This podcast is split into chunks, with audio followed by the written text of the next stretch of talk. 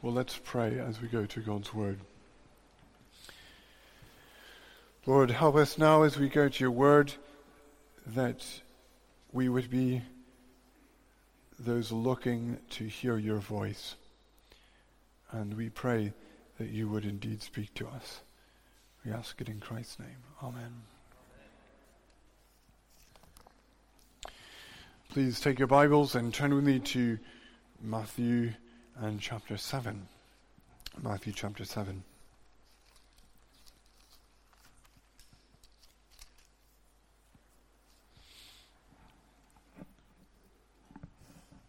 Our text is two verses, verse 13 and 14 of this chapter. Let's give our attention to God's word.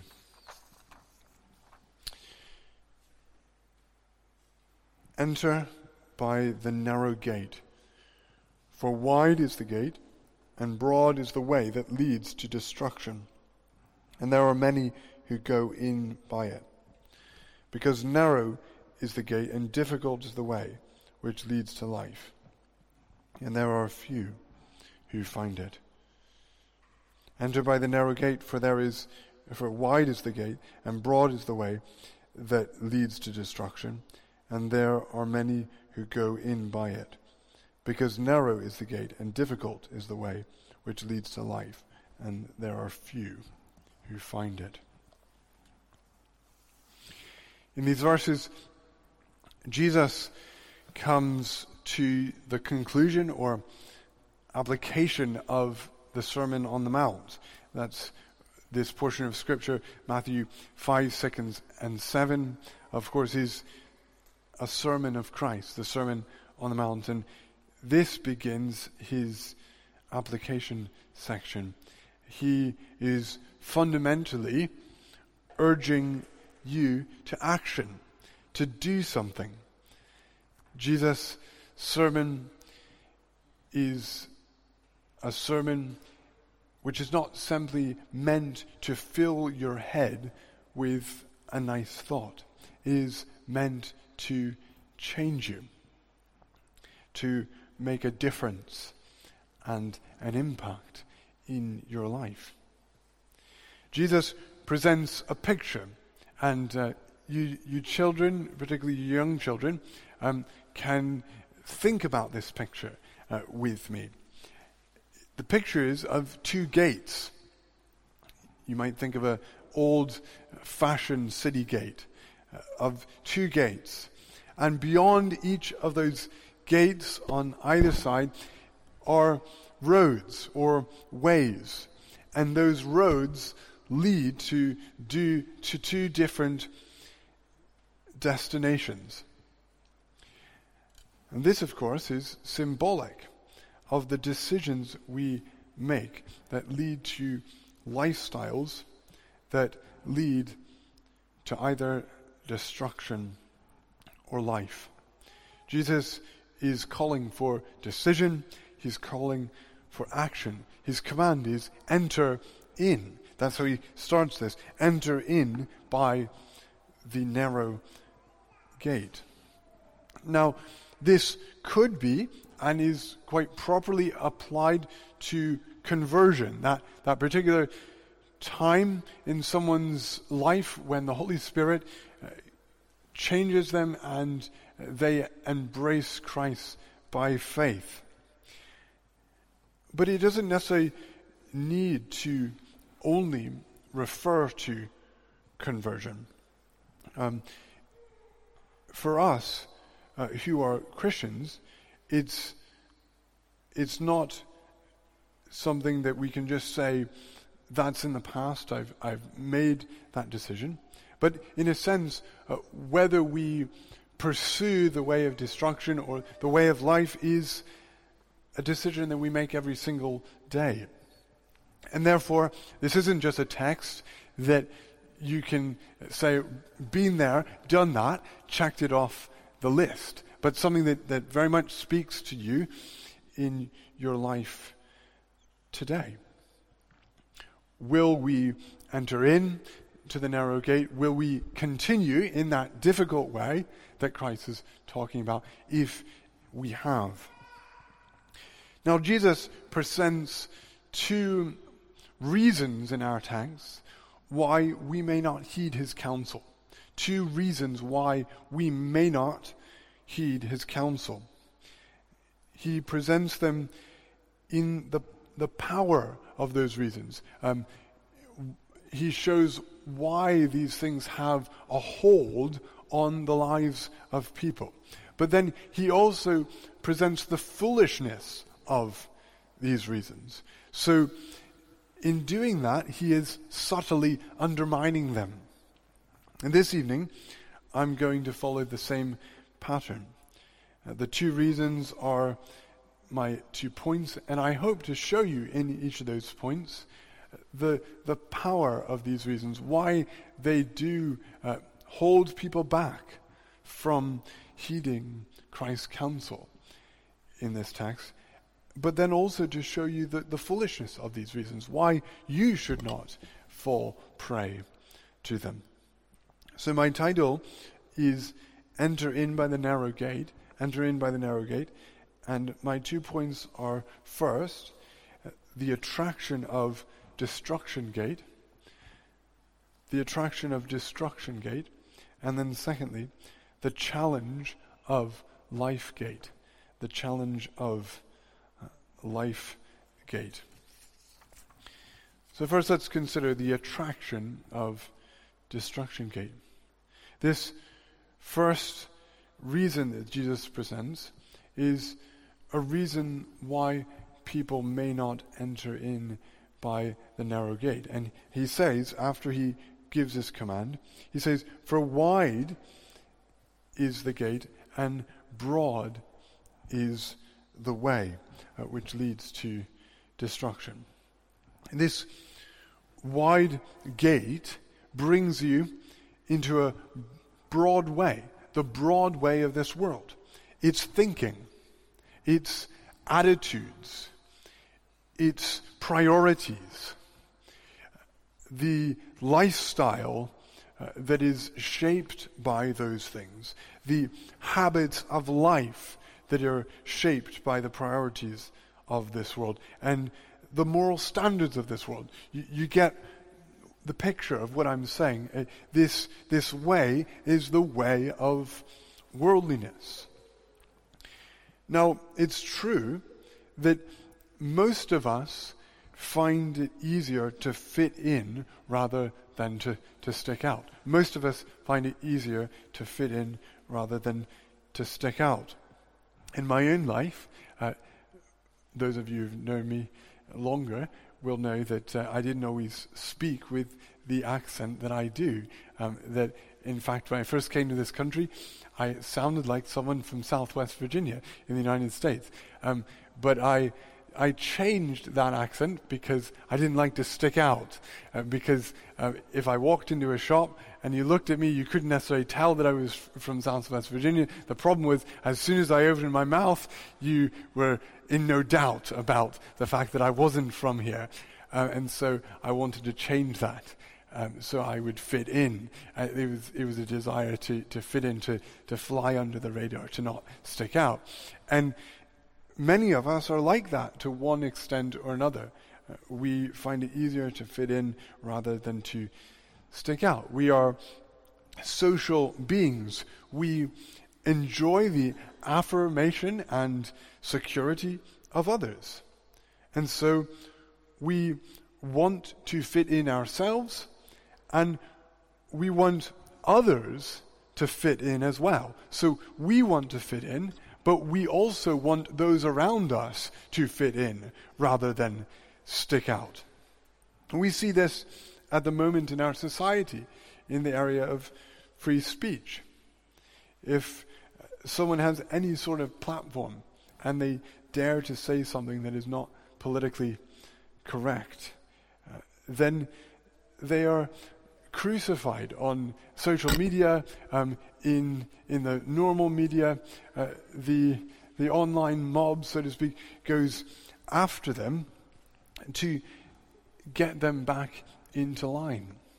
Um, even uh, people uh, who wouldn't be from a particularly Christian background um, saying things that are that are um, not politically correct find this to be true. You might think of J.K. Rowling, who who spoke um, up for for women's spaces in, in the transgender debate and uh, has been absolutely um, cancelled and crucified all over the place um, for that. But it also extends to ordinary people. Um, I remember when I was taking driving lessons in this country, um, and I was talking about various things with my driving instructor, and um, he was talking about how his son had made certain lifestyle choices um, in his relationships that you could tell he didn't really agree with. Um, but he was he was afraid to say that because it was so politically incorrect. Um, you, you, could tell actually his values were, were not like that. But, but he was afraid to say that he thought uh, homosexuality was, was wrong, for instance, uh, because it, it's so against the grain, it, it, it's so out of the norm today. Um, so it not only applies to those who have a platform, but it applies to your average person.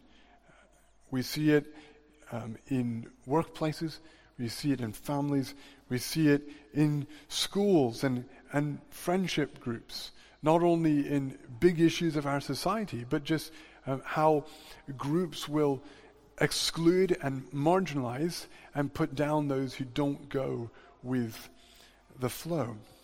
Why? Because we like to fit in and we like to force others around us to fit in as well. So people want to go along with the flow and they want to enforce the flow on others because it in turn reinforces themselves. And this is why this gate that leads to destruction is so wide. It's why the way beyond it is so broad.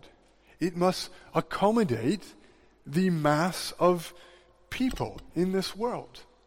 It, it must be wide enough and broad enough to accommodate uh, the generality of people. The wideness of the gate and the broadness of the way also emphasize the ease of this way. It is easy to go along with the crowd. There will be no resistance. Indeed, there will be help, encouragement from friends, family, society, schools, uh, television programming, etc. And this is the attraction of Destruction Gate. You know, if you said to someone, Do you want to go to destruction with me. Come on. I've got a destination that I'm going to. Come with me to destruction. I doubt that they would want to go with you. The attraction is, is not that the end is destruction. The attraction is that this is where everyone is going. This is where the tide of society is, is pulling people. This is where it is easy to go. And this is the, the attraction of destruction gate. But of course, there is a catch. This gate leads to destruction. That's what Christ is saying. He's saying, You may not heed what I am telling you because there's a real pull to go along with everyone else. But you need to know that there is a danger in doing that. It may seem like the easy thing now, it may seem like even the wise thing now, but it leads somewhere where you don't want to be. There's nothing inherently good about sticking out for sticking out's sake. But the course of this world the course of society in general is according to the prince of the power of the air, we're told in Scripture. That is, it's according to the devil, the one who first rebelled against God and who makes it his business to seek to oppose God and his ways in every way he can and to drag as many people with him as possible. It's according to the prince of the power of the air, the spirit who now works in the sons of disobedience. It's characterized by the lust of our flesh or the, the desire of our flesh, fulfilling the desire of the flesh and of the mind. Doesn't that describe society as a whole? Fulfilling our desires. In fact, today they've even put it up on a pedestal as, as a good and virtuous thing, uh, so that uh, they can encourage many more people down this broad way. This world is fundamentally at enmity against God, His people, and His ways. This means that to go along with the crowd of this world is to go against God. To go along with the crowd of this world is to go against God. And to go against God will ultimately and always lead to destruction. He is the king of this universe, and he will have the final say. My question f- for you tonight is simply have you come face to face with that? Perhaps you're here uh, for various reasons uh, tonight. Have you come face to face with the fact that going along with the thinking, the attitudes, the priorities, the lifestyle, the habits of this world is against God and will lead you to destruction? Perhaps you are a, a covenant child here tonight. Uh, you outwardly conform to all the ways of, of God, uh, but inwardly, actually, you're going along with the world. You're going through that wide gate and along that broad way. That's where your heart is. And, and you naturally drink in the attitudes of the world rather than those of Christ and his people. You, as much as possible, shape your life by the priorities of the world. And when you're able, when you're out of your parents' house, you will make that clear in your lifestyle. Have you come to face, face to face with the fact that it's not just neutral doing that, that puts you against God, and He will have the last say? For those of us who are believers, we need to remember this in stark terms because things can become fuzzy in our minds and we can forget that actually going along with the world really does lead to destruction. And therefore, we become less bold about the truth. We sort of bend it a little bit. We think, oh, it, it's not that big a deal. Um, just sort of differences of, a, of opinion. We can even, as many in the church sadly do in our day, try to sort of conform as much as possible with the world and, it, and its ways and, and thinking and attitudes. Um, it's kind of going as much to the limit as, as possible without clearly breaking the scriptures. And it's because we forget that, that there's no neutrality here, that, that really that, that way of the world is, is not just harmless, it's not just neutral, it, it leads to destruction. We need to be reminded of that. This uh, broad way that's so common, uh, this wide gate which is easy, uh, is destructive. But then, on the other hand, there is this gate that is narrow and leads to a difficult way, but a way that ultimately leads to life. This is life gate, if you will. And this is where Christ is urging us to enter. But there's another reason why you might not do that there are challenges associated with this way. And that's why my second point is the challenge of Lifegate. Children, if you have a Bible in front of you, what does Christ say about this gate and about this way? What characterizes this gate and this way? Do you notice it's, it's that the, the gate is narrow or it's exclusive? That means uh, it, it, can't take in the, the broad generality. Um, it can only, perhaps for the sake of argument, take in one at a time, a, a small amount. This way, what characterizes it? It's difficult.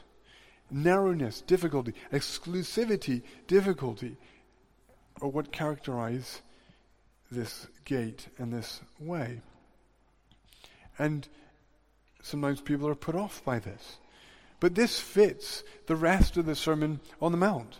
Jesus has been laying out the high standards of life in his kingdom.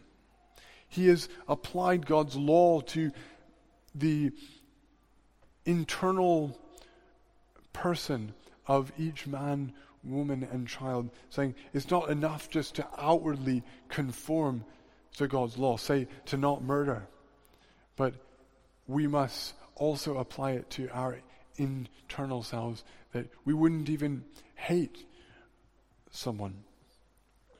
He's called us to genuine lives of piety, taking the, the pillars of piety at that time, things like prayer and, and tithing and, and fasting, and show again how it's not just an outward thing, but, but it's something uh, that is between us and God and is to be done from the heart. He's shown how godliness applies radically to major parts of our lives, like our money, our worry, our judgment of others.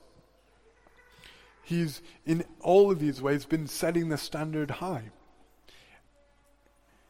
So, this characterization of, of the narrow gate and the difficult way fit that picture. It also fits the way the rest of the scriptures speak about the Christian life. In Acts, uh, Paul and Barnabas went out around the Mediterranean world and they planted churches. And then they went back and they encouraged those churches in the faith. One of the things they said was that we must, through many tribulations, enter the kingdom of God. It says in Acts 14:22 that Paul and Barnabas strengthened the souls of the disciples, exhorting them to continue in the faith, saying, We must, through many tribulations, enter the kingdom of God. Both this difficulty and open exclusivity are unpo- unpopular, but they are part of the Christian life.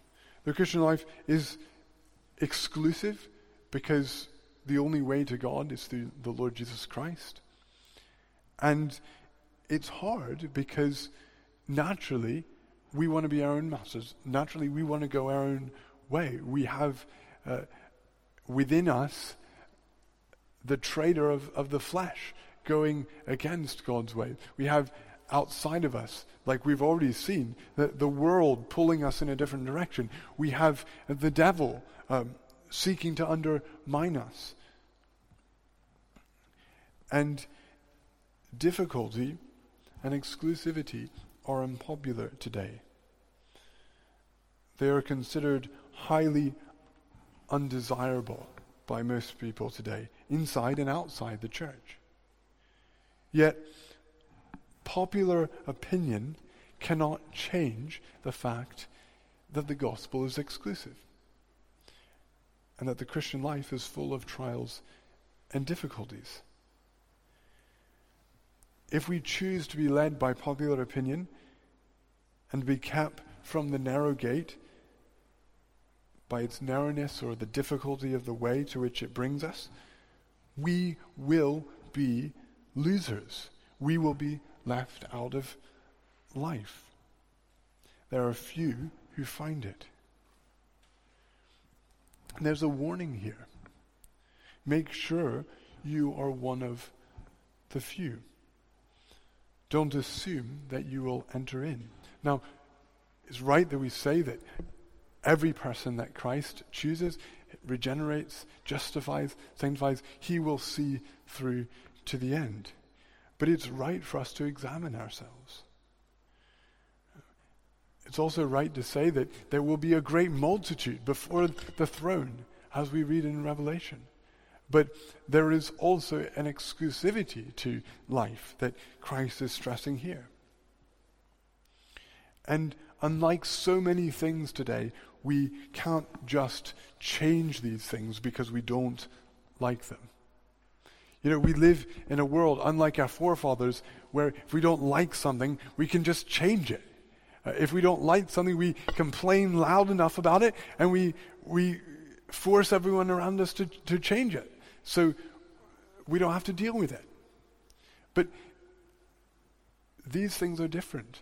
These things are from God Himself, and, and we can't just change the exclusivity of Christ or the difficulty of the Christian life. There are few who find this gate. However, there's also a positive way to think about this exclusivity and difficulty.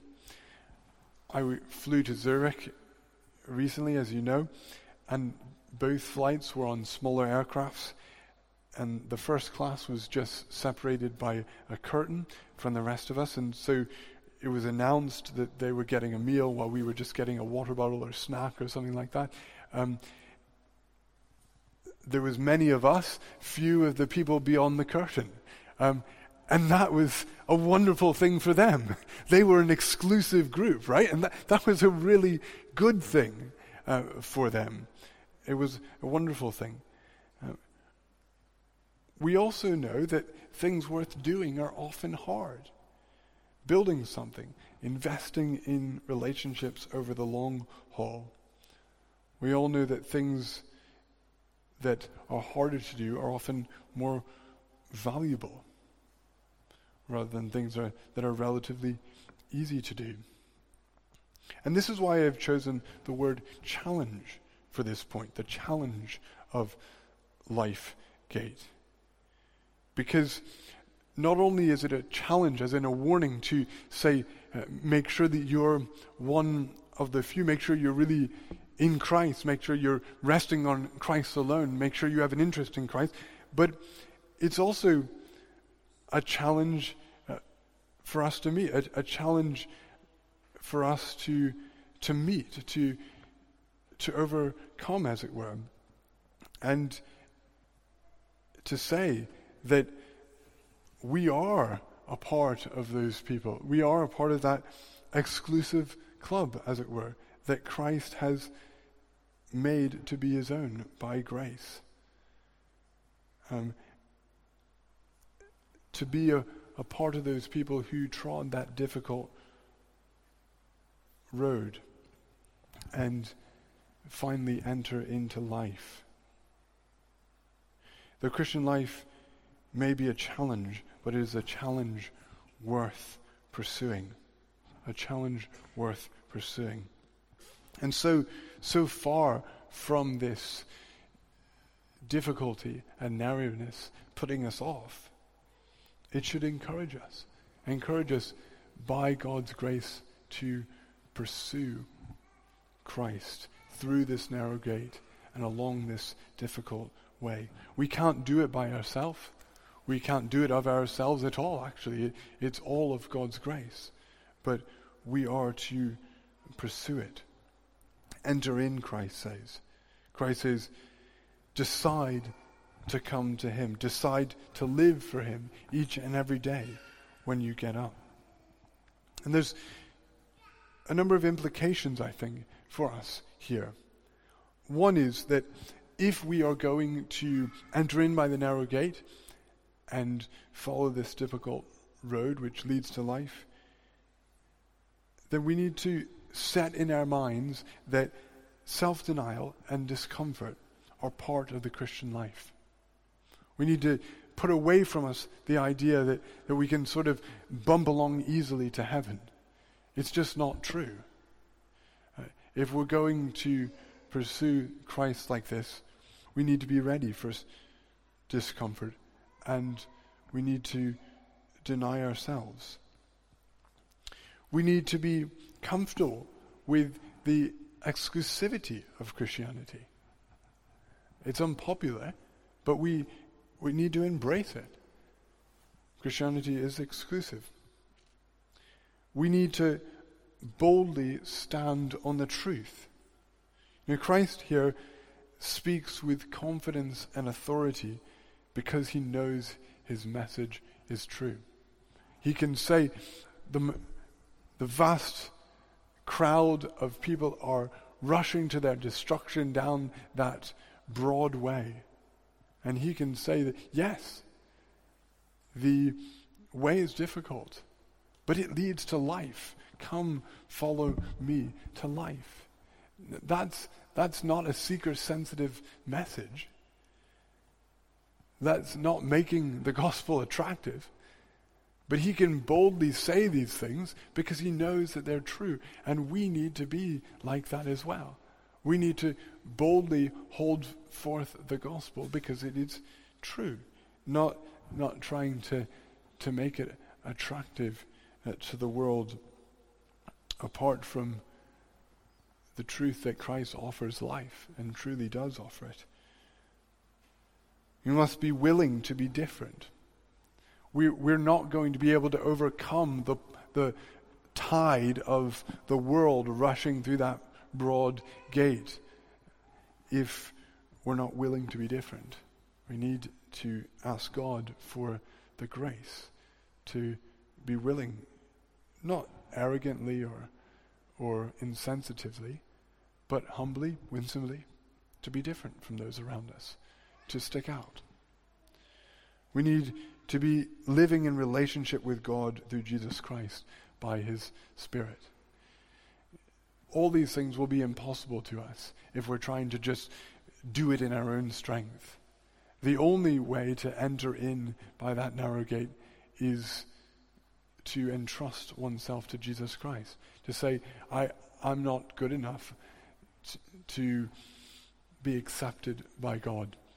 I need the, the perfect life of Christ which he uh, lived for all those who believe in him. I need his death applied to me so that my rebellion against God will be wiped away. And I need his spirit to be in me and to be changing me. We need a living relationship with God through Jesus Christ by the Spirit. And we need Christian community. Part of the pull of this world is that everybody's rushing down that broad way. And if we are going to resist that, increasingly today in a society where the difference between the church and the world is becoming greater, if we are going to resist that tide to go along with the world, we are going to need Christian community. And that's an encouragement to all of us to be investing in each other, to be building that here in our church, so that, that we can be locking arms together, as it were, through that narrow gate and along that difficult way, encouraging one another, picking each other up, pointing each other again to Christ and to life. So let's invest first and foremost in our living relationships with the Lord. And secondly, in each other as we build real Christian community. Enter in by the narrow gate because it leads to life. Let's pray.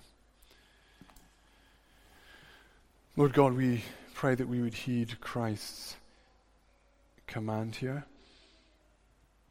And Lord, we pray that we would not be thrown off by the tide of this world, nor by the difficulty and exclusivity of the way to life, but rather that we would be captured by you, by the work of your Spirit, either for the first time or afresh, and that we would know a true living relationship with you and grow in it, that we would live in community, uh, that we would be those who enter in by the narrow gate and follow that difficult way, but a way which leads to life everlasting.